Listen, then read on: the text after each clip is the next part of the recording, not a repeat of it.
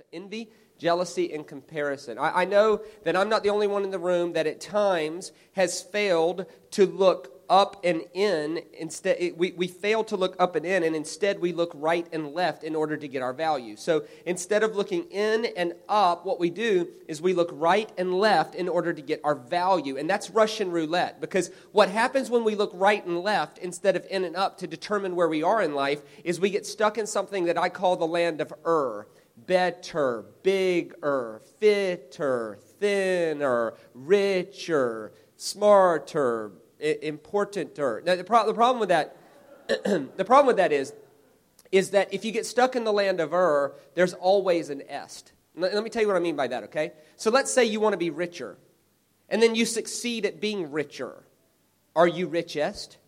Not even close. So when we get our value from looking right and left, no matter where we find ourselves in that line, there's always going to somebody be this er than us, and there's always going to be somebody less er than us. And so what, what we could do, there's always going to be someone smarter, but then the problem with that is there's always someone dumber. There's always someone fitter, but the problem with that is, is that there's also someone fatter, right? It, there's always someone richer, but there's always someone poorer. Which all that will do then is at best case it makes us feel superior to those of, to those people on our left and it makes us feel inferior to those people on our right. And so that is not how god ever intended for us to get our worth. God intended for us to get our worth by looking woo! God intended for us to get our worth by looking in and up instead of right and left. And i want to talk about that today because envy and jealousy will destroy your life. And what you find is that envy is so common to man that it shows up very early in the biblical narrative. It actually shows up in the first relational story ever. Let me show you this. This is in Genesis chapter 4. this is what it says Adam made love to his wife Eve, and she became pregnant and gave birth to Cain.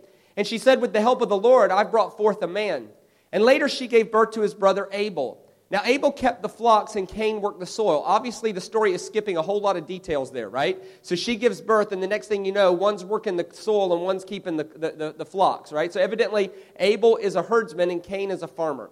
And in the course of time, Cain brought some of the fruits of the soil as an offering to the Lord. So Cain brought some of it, right? But, but Abel also brought an offering, the fat portions from some of the firstborn of his flock. Now, I want you to notice the difference there is that one brought some of the fruits of the ground, and the other brought the first portions of the fat portions of the firstborn of his flock. So one guy is bringing the best of the best of the best of the best of the best, and the other one is just bringing some of the fruit of the ground. Now the Lord looked with favor on Abel and his offering, but on Cain and his offering he did not look with favor. So Cain was very angry, and his face was downcast. Evidently, Cain is not happy about the Lord's favor on one instead of the, the other. And the Lord said to Cain, Why are you angry?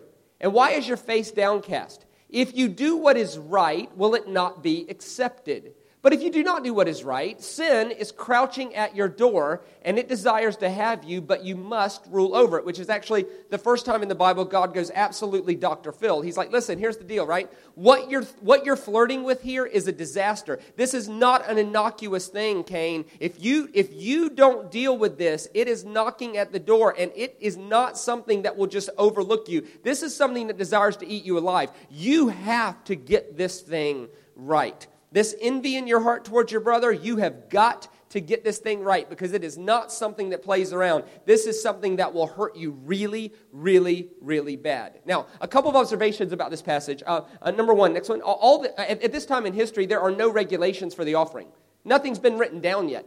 This is way, way, way, way, way before scriptures have even been written. How's Cain supposed to know what to bring? What's he supposed to do? How's Abel supposed to know what to bring? Are, are we supposed to conclude that God prefers meat over vegetables? Right? Is that, is that what we're supposed to conclude that God wants? God wants meat. He doesn't really want vegetables. Is that, is that what's going on here? That the problem with that is is later in Leviticus, vegetables are presented as, a, as an acceptable offering if you're a farmer, which makes total, perfect sense. The issue isn't the content of the offering. How would they have known what to bring? What the rabbis teach is that the issue was the, was the state of their heart. That Cain was bringing some of the fruit of the ground, but Abel had got his head around generosity and he was bringing the fat portions from the firstborns of, of his flock. And, and uh, when, I was a, when I was a kid, my Sunday school teacher taught me that God accepted Cain, accept, sorry, accepted Abel's offering because it had blood in it, but he didn't accept Cain's offering because it didn't have blood. Well, that has nothing to do with this. This is not a sin offering at all. This was something called a teruma offering, which would have been a very small portioned offering that at this time in history would have went to their father as the spiritual head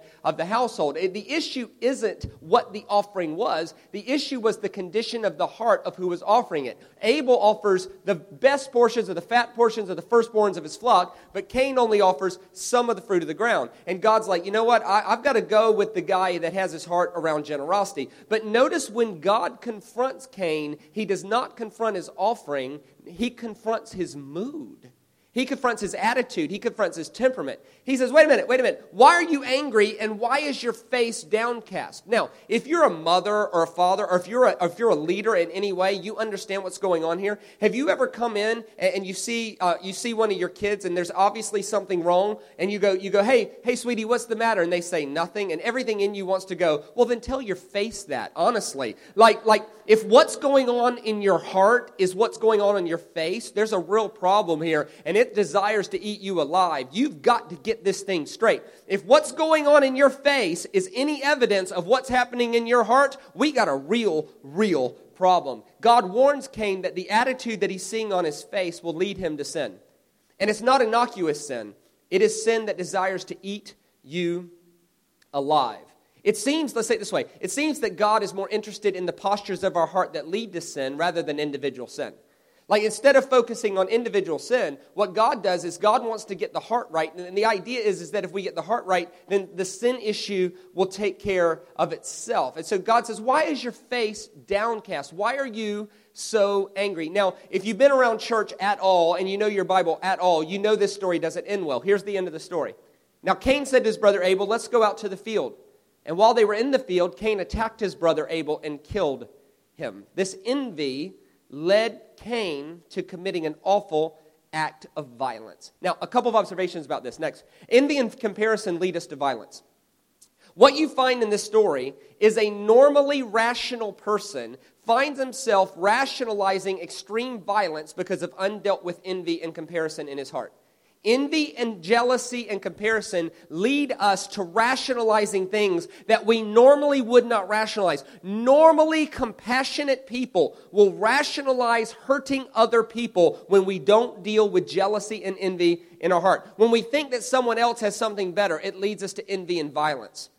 This happens gradually. And it's not something that we can deal with lightly. This is something that we must deal with because it's crouching at the door and desires to have us. This is not something that can be played around with. What we'll see in our own lives and in the scriptures is this is that the times in our life where we let envy, jealousy, and comparison spiral out of control are the exact times in our life that we have justified being violent toward another person. And you know what? We can all think of times where we did it, and we can all think of times where it happened to us. And when it happens to us, it is not fun.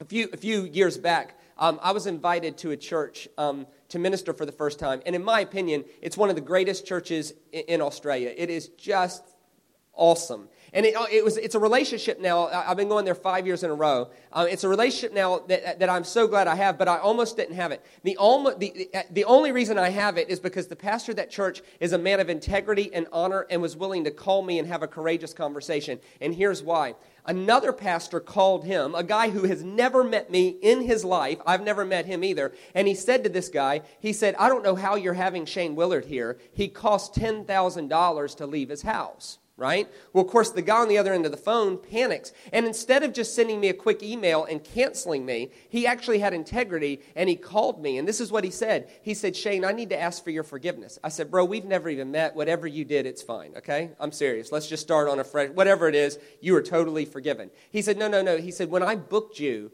I did not think to ask what your fee is, right? So, so I didn't think to ask, and I'm just telling you, I just found out what your fee was, and I'm telling you, we don't have it. There is no way we can give you 10,000 US dollars to show up. There is just no way. And I feel so embarrassed because I didn't think to ask. Would you please forgive me for not asking? And then would you please come for less than that because we've told everybody you're coming. But honestly, honestly, I need you, I need you to forgive me.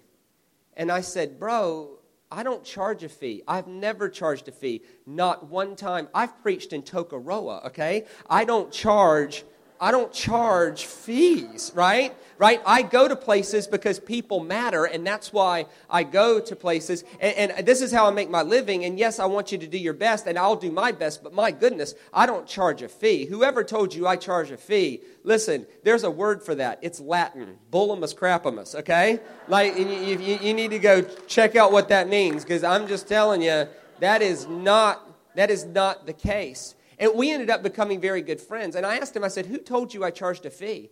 And he said, Oh, nobody. I said, Well, have I ever met that nobody? He said, No. I said, Is that other nobody a traveling preacher that thought he might could get the booking if I wasn't there? He goes, Maybe. And I'm like, you know, this is this is the very this is the very thing where a normally rational person rationalizes violence on another person because of envy, jealousy, and comparison. It's just not good. Let, us say it. Uh, let's say it another way. This is um, th- this is not an isolated incident. Um, Cain and Abel um, is, is the first incident, but it's not an isolated one. You, you see very uh, very soon after that, you see a lady named Sarah. Sarah was um, Abraham's wife, and um, she gets promised to, to be the bearer of Abraham's son. Abraham doesn't believe it because she's very old. So Abraham sleeps with his um, with his servant, a, a lady uh, um, a lady named uh, what's her name? Yeah, Hagar. Yeah. So, uh, uh, so uh, he sleeps with Hagar. Hagar gets um, Hagar gets pregnant, and then Sarah realizes. Sarah realizes, here's the deal: no matter what, I'm not going to be able to give birth before Hagar.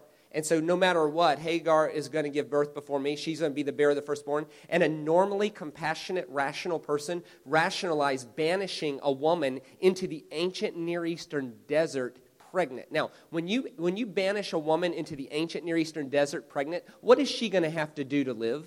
She's going to have to prostitute herself. This is excessive violence that was birthed out of envy. Another one is Jacob and Esau. Jacob, Jacob tricks Esau out of his entire inheritance because he's jealous because his dad likes Esau more. You see it again with Joseph. Joseph's brothers sell him into ancient Near Eastern slavery because his father gave him a coat and didn't give the rest of them a coat. How petty can you be? Normally rational, compassionate people rationalize excessive violence when we don't deal with envy, jealousy, and comparison in our heart. They looked at their brother, he had a coat that they didn't have, and they rationalized selling him into Middle Eastern slavery in the ancient world over a coat.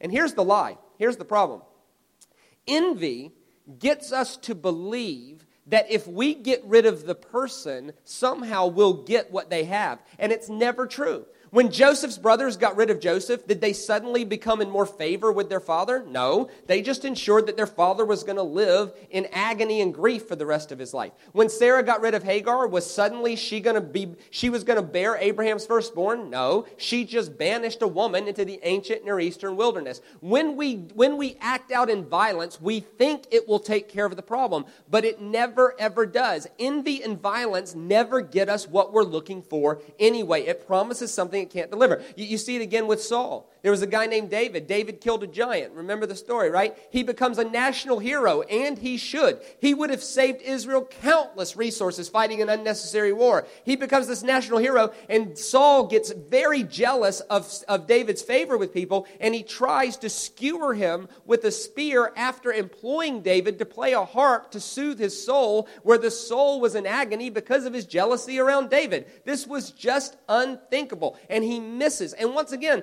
the lie is if Saul skewers David and kills him, is Saul suddenly more popular with the people? No. He would have martyred the guy that, that he was jealous of, which would have only made him more of a hero. Envy promises something you can't deliver. And here's the thing what you find is Saul, who was a very capable, normally rational human being, rationalized excessive violence because of envy, jealousy, and comparison. What you see in that story is the leader of Israel ends up spending a, quite a long time chasing one guy around a cave in, instead of leading the country. Envy, jealousy, and comparison gone undealt with leads us to rationalizing extreme violence.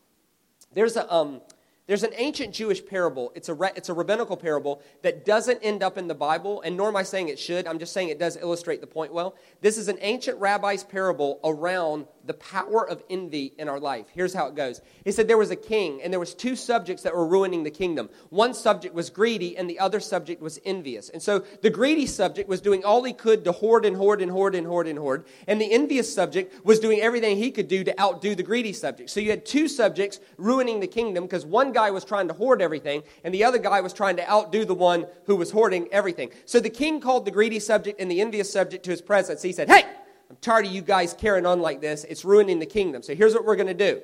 Whichever one of you speaks first, Whoever speaks first can have whatever he wants. The entire kingdom is at your disposal. You can have whatever you want so long as you're okay with me giving the other person twice as much, right? So whoever speaks first gets whatever they want, but the other one's going to get a double dose of it, right? Well, this plays right into the greedy person's hands. So the greedy person just says, listen, I'm not speaking first because no matter what he says, I'm going to get twice of it. So go ahead, bro. You can have at it. So the envious person is in a dilemma. The entire resources of the entire kingdom is at his disposal, but no matter what he asks for, he has to be okay with the, with the king giving the greedy person twice as much as him. And the envious person could never get okay with that. So here's what the envious person did. After lots of deliberation of, of wondering, what could I ask for that I'm okay with the king giving the other person twice as much? The envious person said, King, if I can have whatever I want, I want you to pluck one of my eyes out,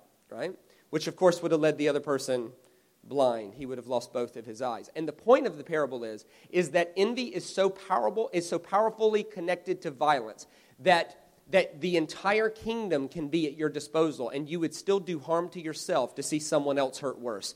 That is the power of envy in our life. Now, now, a couple, let's, let's make a working definition of this. Um, next slide. Envy is desiring some quality, status, power, success, or happiness that another person has. That's what it is. But, but it's more than that. It's not just desiring what they have, it's desiring them to fail or suffer because of it.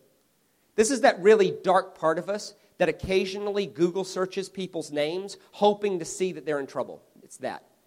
This is why there are websites dedicated to the demise of Brian Houston, Joel Osteen, Joyce Meyer, people like this. There's websites dedicated to their demise. That's why envy. They want, they want what they have, but they also want to see they also want to see them suffer because of it. And you know what? If envy wasn't so widespread, those websites wouldn't be in business because no one would be looking at them. Um, envy is not about the object. This is so important. Envy, envy is not about the object, it's about the person. Envy sells the lie that if you get rid of the person or if you hurt the person, somehow you'll get what they have. And the truth is, is you're not going to get what they have because it wasn't intended for you. Let's say it another way. Envy is widespread because it's the easiest to hide and the hardest to admit. Like, like the church years ago gave us the seven deadly sins. Of the seven deadly sins, envy is the most widespread because it is the easiest to hide and it is, in fact, the hardest to admit. Like if you have a small group of friends and you guys participate regularly in your redemptive process, which you should, and you come to your small group of friends and you say, guys, because we're all fully devoted followers of Christ here, I need to confess some darkness in my heart because I want to get it dealt with. I just want everybody to know I struggle with gluttony. Well, if gluttony is your issue, trust me, you're not surprising anybody, right? Everybody's like, oh, gluttony, really? Your blood type's gravy. No kidding, right? Right? And we, and we just sort of, we just sort of overlook that. We're like, oh yeah, people overeat. This is New Zealand. Don't worry. Don't worry about it that it's, it's actually strictly forbidden in Scripture 25 times more than homosexuality. Don't worry about it. We just overeat in New Zealand. That's what we do. We just overlook gluttony. No problem. No problem. If, if someone said, hey, I, I struggle with pride, the response would be, well, welcome to the human race. Occasionally we think more of ourselves than other people. Or if you said, oh, I, I struggle with a bit of lust, people would say, well, welcome to the human race. Everybody has a wee lust every now and then kind of thing, right? And if, if you said, well, I struggle with greed every now and then. People say, well, you need to get that sorted, but honestly, that, that's sort of normal sort of thing. But if you said to a group of people, I struggle with envy, there, there's something creepy about that. There, people would be like, oh, envy, oh man, I, we need to stay away from you, right? Because envy is Envy has anathema to it. We don't want to admit it, so we hide it. And when we hide it, it goes undealt with. And when it goes undealt with, normally compassionate people will rationalize excessive violence because of it. Maybe we could say it this way envy is the revelation about our darkest side. It's that part of us that secretly celebrates when we see other people in pain. It's that. That's, that's envy. That's envy. Let, let me see if I can illustrate this. And, and, you girls will understand this a little bit better than guys. And it's not because girls struggle with envy more than guys. It's just this illustration is, is uh, given to, to girls. It, here's, here's, girls will understand this. Here, here's the thing. You, you ladies, do you guys remember junior high? Remember when you were 13, right?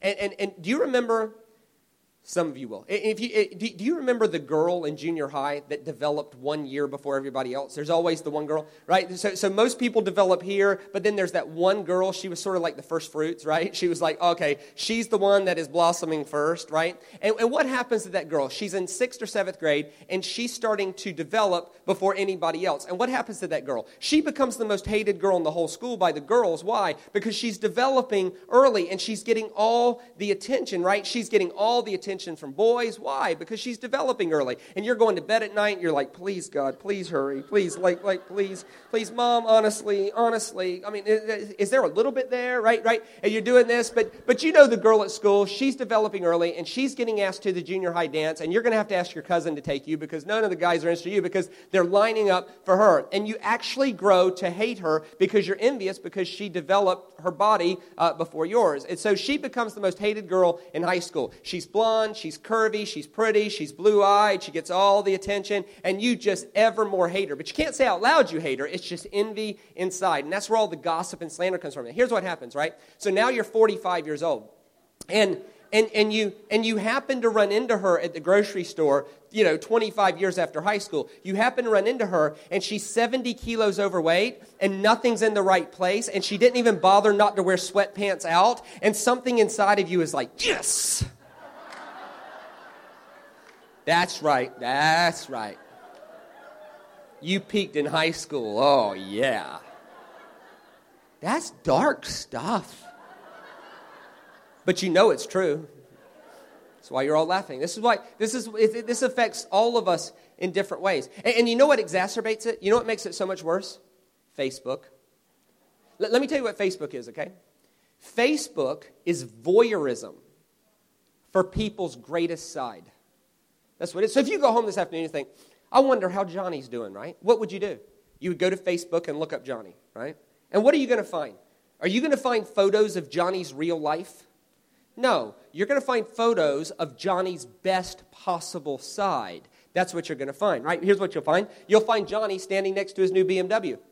Oh, check out my new babe, right? It's my new BMW, right? I got what? Got rid of one girl. Got no. So right. So he'd have. He's standing next to his BMW. Everybody posts the picture of the new BMW, but what don't they post?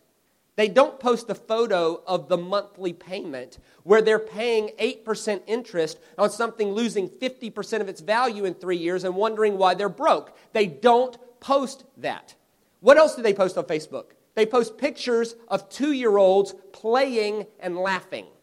You'll never see a photo on Facebook of two year olds screaming at 2 a.m., Get up! Never. Never. They post the new house. Hey, we're standing in front of our new house. They don't post the mortgage, they don't post that, right? What, what do you see on Facebook? You see pictures of uh, me and my hubby out celebrating 10 blissful years together, right? And when you see that, everything inside of you goes, ah. But you click like it anyway. Why? Because you're supposed to like it. But you know and I know you don't buy it. You know, they're posting date night, not fight night. That's what they're doing. And so what happens is, is, is this creates an environment for envy because what we do is we look at other people's lives and we go, boy, I'd like to have that perfect marriage and those perfect, never screaming kids and, and that perfect house that doesn't cost anything and that perfect being, oh, I'd love that life. But that's not their life. It's voyeurism for what they want you to think their life is. But it ain't real. And, and then, and then there, because of Facebook, there's actually something now called, ready? Meta envy. Literally envy about envy. Here's how it goes. I used to think of myself as a young adult, but I just turned 40, and now I'm realizing I'm not really a young adult anymore. And I realize I'm not a young adult when I hang out with young adults when they start talking about texting their BFFs and stuff. And I'm like, what the heck's going on here, right? Right? And so, I, but here's the thing. These are real things. What happens is, evidently, amongst the young adult culture, they'll go out to eat, and they're under the delusion that everybody in the world wants to see the picture of the burrito they just bought, right? Right? Right? And so here's what they do, right? So one takes a picture of their burrito, and the other takes a picture of their Thai green curry. And then there's this unspoken competition about who's going to get the most likes of this. And you actually have envy about envy. You have envy about who gets the most likes because your picture was actually better than their picture, but their picture is getting more likes than you, and you have envy about that. Are you kidding me? And all this does is it leads us to justifying violence. It leads us to this. Maybe let me see if I can get, help us get our head around this next one. The problem with envy is it's so complicated. There's all kinds of different pecking orders, right? So, so one, you have a physical pecking order.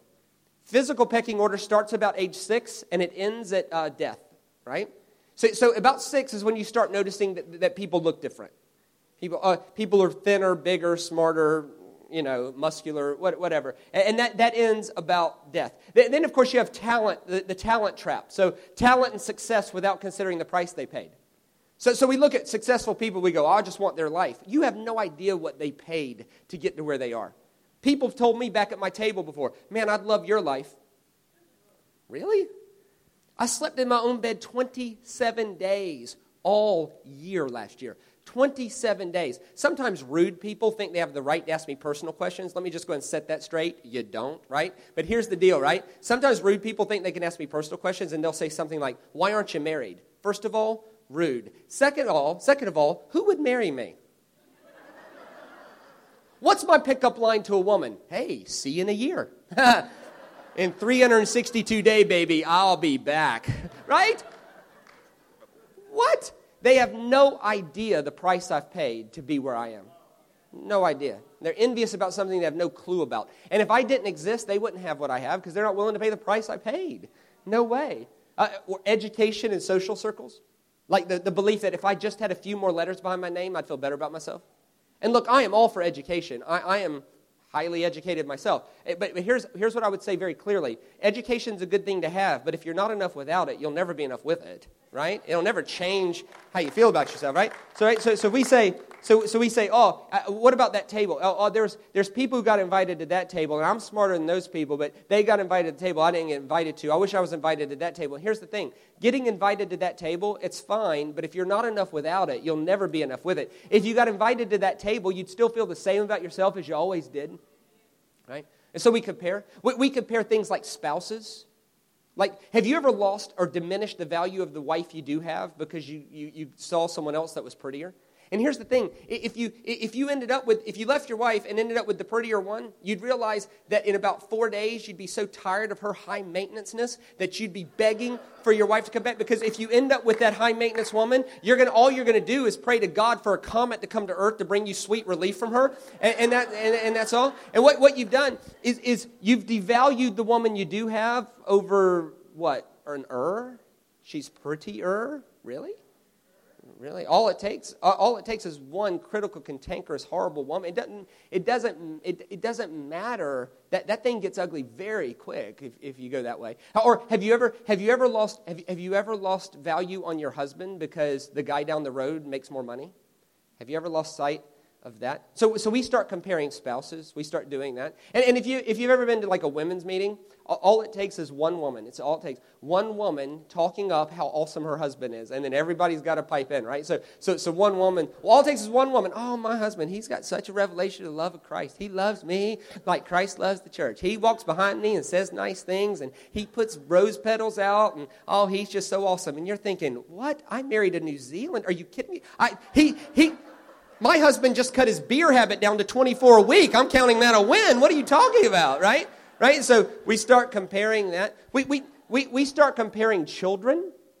We lose, we, we lose value on our, we start, there's meta comparison about which moms are, are, are more there for their kids than the other mom. If you work at a school, you've seen this a lot where there's three moms whose husbands are slogging it somewhere, and so they could take the whole day off, and they, are standing there, they're standing there, and they're comparing with each other about which mom is more there for the, for the kid than, than, than the other one. And then at the last minute, the single mom working three jobs, trying to put food on the table, shows up, and they look down their, their nose at her because, oh, you're not there for your kids like we're there for our kids because you have to do that thing called work. And then the single mom's like, yeah, but your husband secretly hate you because you're spending his money all day. And then there's all this stuff. There's, there's all this stuff going on, and it's, it's just just violent, right? Or, or, or, or, we, or we lose the value on our children by comparing them to one another, right? Look, can we just all admit we hate first grade birthday parties, right?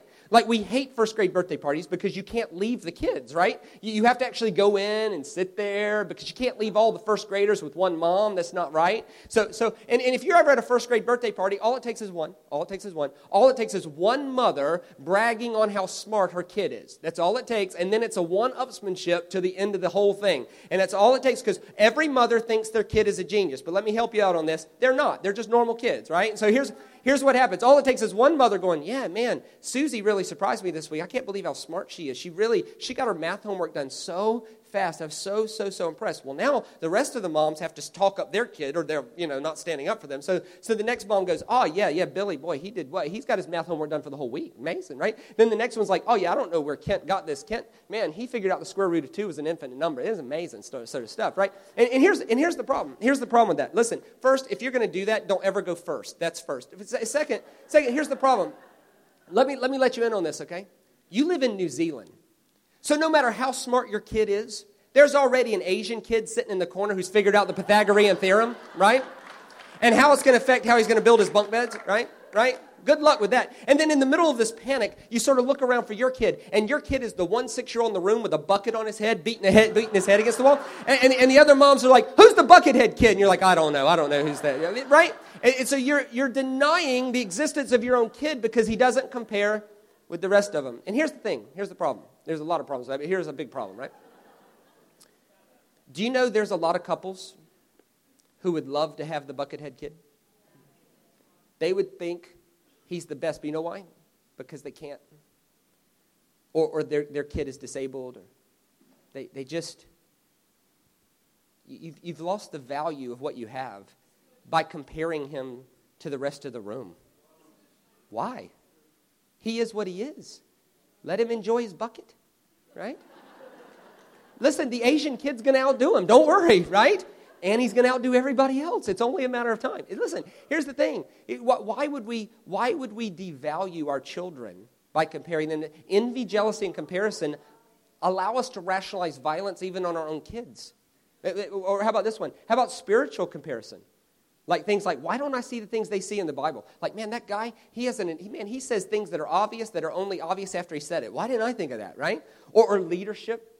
Like people who everything they touch turns to gold. Like there's this guy, right? And um, you, you might have heard of him. He's from around this part of the world. His name's Brian Houston, right? And, and uh, if you heard of this guy, he's amazing, right? Here, here's the thing no matter what he touches, turn, listen, you could tranquilize Brian Houston, drop him naked in Afghanistan, and he'd have a church of 20,000 by December. It's unbelievable, right?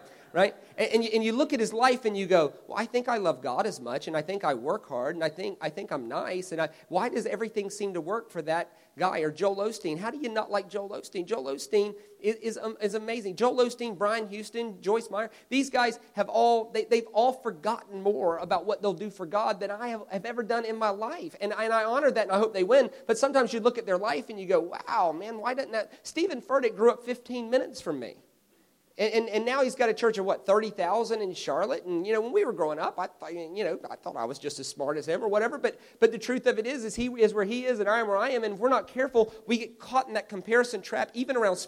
That's why some of the most nastiest, violent verbal attacks are rooted in envy. That, that's why these people on the internet, these faceless cowards, writing things about people, people who aren't doing anything for the cause of Christ, tearing down other people. Why? Envy envy. Or, or, or next one, you, also have, hit that next slide, uh, you have lifestyle. You know, you know, shows like MTV Cribs, right? Or, years, 20 years ago, it was Lifestyles of the Rich and Famous, right? MTV Cribs is a show, in case you don't know, it, it's a show that shows you how celebrities live, what their house. So they'll take you to Shaquille O'Neal's house, and they'll say, look, Shaquille O'Neal has a 44,000 square foot home with a 12 car garage. Ooh, if only you worked hard enough, maybe one day you could live like this. Uh, one, no. You're not seven foot two, you're not, 200, you're not 340 pounds, and you don't have a 39 inch vertical leap. No. No, you're, you're, not, you're not going to be Shaq. And really, would you really want to? Do you really want to live in a 44,000 square foot home? Who would clean it? One, that's one. Two, if you had a 44,000 square foot home, there'd be rooms you never walk in. Are you kidding me? You'd lay there at night and hear every noise. Like, are you kidding me? Like, do we really want what they have? It's envy. It's envy. Or workplace. Believing the myth that the next job will have less envy than this one. Or when people leave churches, oh, I'm leaving this church. Why? It's too political. Right. And you're going to go where? You're going to go where there's no people and no agendas and no passions and no, really good luck with that, right? So, we, so what happens is, is, is we start believing that the grass is greener. And when we believe the grass is greener, it allows us to justify being violent against the people we think are eating the greener grass. And it's just not true. And, and from the beginning, from Genesis 4, God says, You have to deal with this or it will eat you alive. It will eat you alive. You'll lose sight of what you have. So you might be thinking, Shane, you know what? Decent sermon, mildly entertaining fairly funny. But honestly, I'd love to beat envy in my life, but you haven't given me one way to do it. You've just told me how bad it was and how damaging it could be. Well, uh, let, let, me, um, let me give you a couple of ideas on some very practical ways to beat envy. Because, listen, I believe in the power of prayer, but I don't think prayer is the solution for this. And the reason is, is that it just rears its head too much. It's not like, envy's not like a one time, one off thing that you can just get prayer for and then you're cured forever. I don't think it works like that. So, so I think we have to develop some heart disciplines that allow us to deal with it. So let me give you a couple things that I think can really help us in a very practical way. Next one. One in, is realizing envy is rooted in how we see ourselves, never about what the other person has. Would you really feel better about yourself if you got the promotion? If you got the new car, the new shirt. Listen, I hope you all drive very nice cars, and a nice car is a nice thing to have. But if you're not enough without it, you'll never be enough with it. The promotion, if you're not enough without it, you'll never be enough with it. People say, Oh, Shane, I just want to be married. Oh, I'm single. I want to be married. I want to be married. Look, if you want to be married, God bless you. Please get married. But here's the deal, right? Here's the deal, right? There is no such thing as a happy marriage that was forged between two miserable single people, right?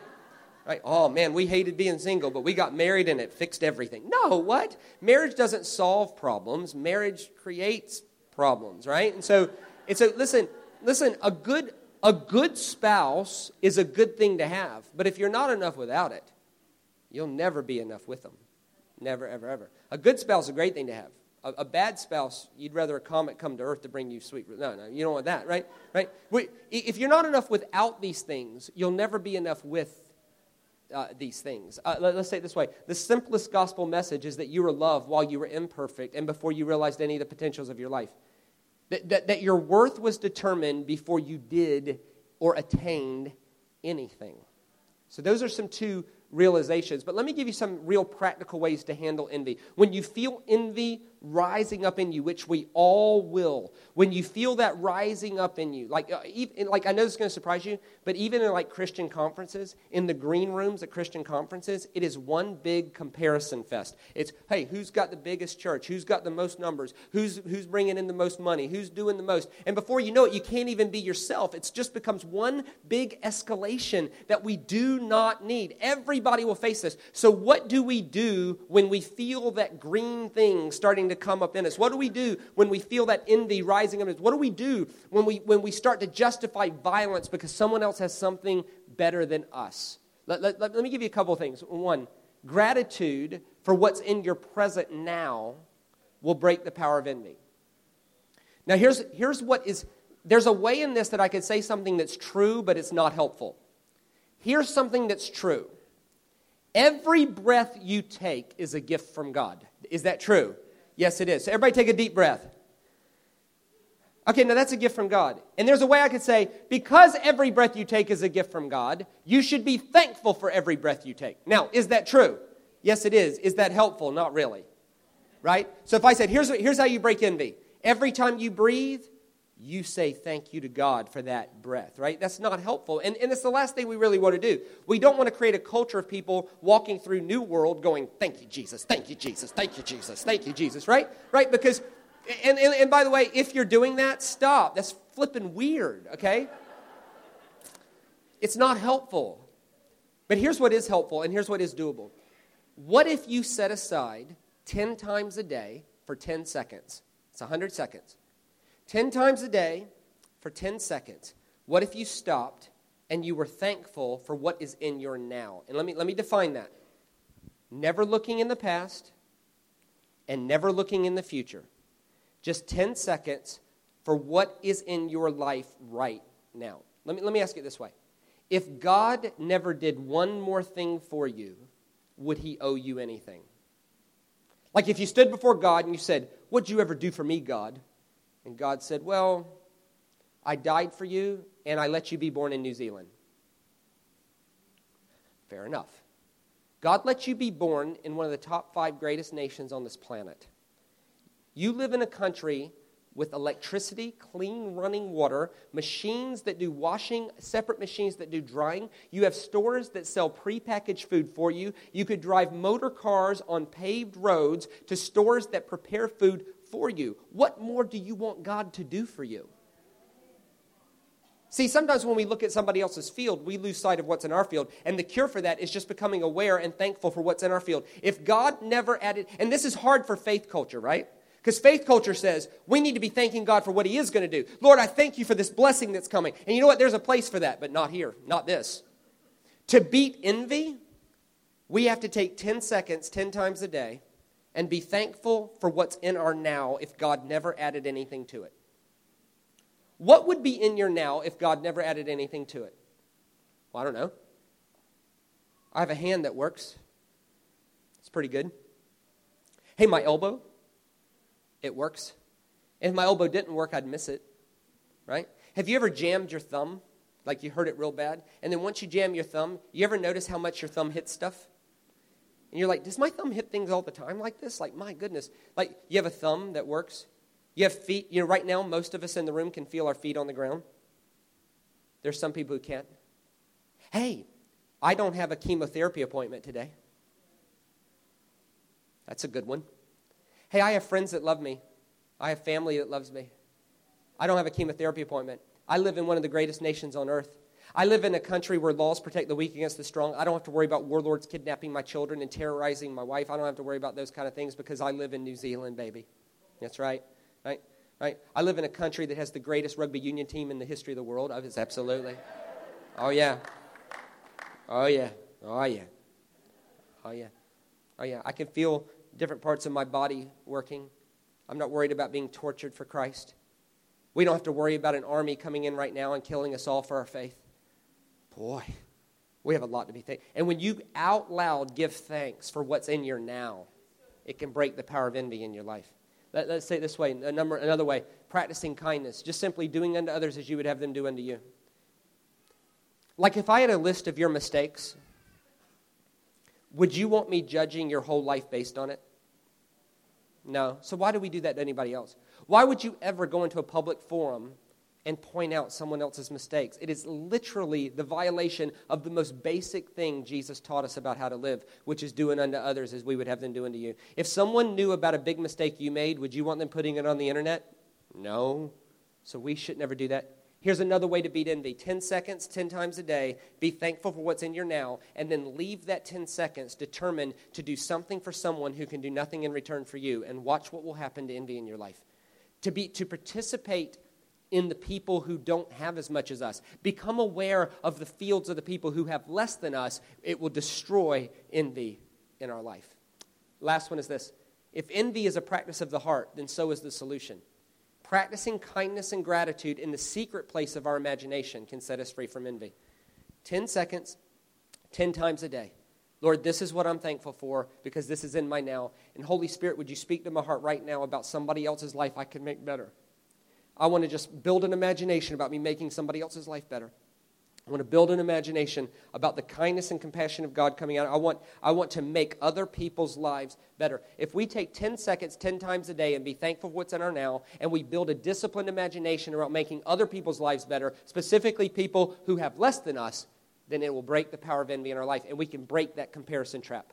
We can break the power of that thing that is literally crouching at the door and desires to eat us alive. This is not something that's innocuous. This is something Jesus wants you set free from. He wants you to look in and up instead of left and right to get your value. May all of you be set free from the land of Ur. Let me pray for you. Lord, we love you and we honor you. We proclaim your king. There's none like you.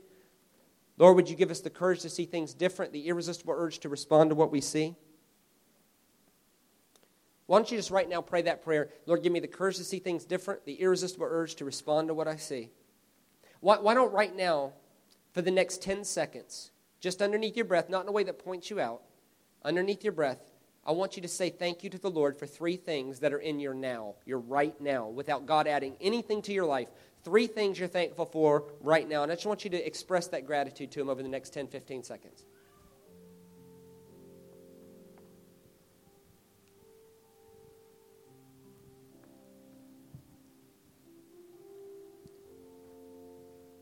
Maybe you're here today and you've never received what Jesus did for you before the foundation of the world. And I would, I would urge you to respond to Jesus today. If you're here today and you've never received what Jesus did for you before the foundation of the world, I want to give you a chance to respond. If you need something to say, you can say something like this Lord Jesus, I have no hope.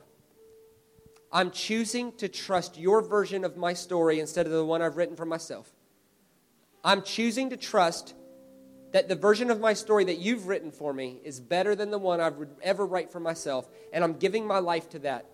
I'm submitting my life to that, and I'm asking you to teach me how to live. Partner, with, partner me with great people that can help me um, partner with you to bring your kingdom here. Lord, would you set us free this morning from envy, jealousy, and comparison?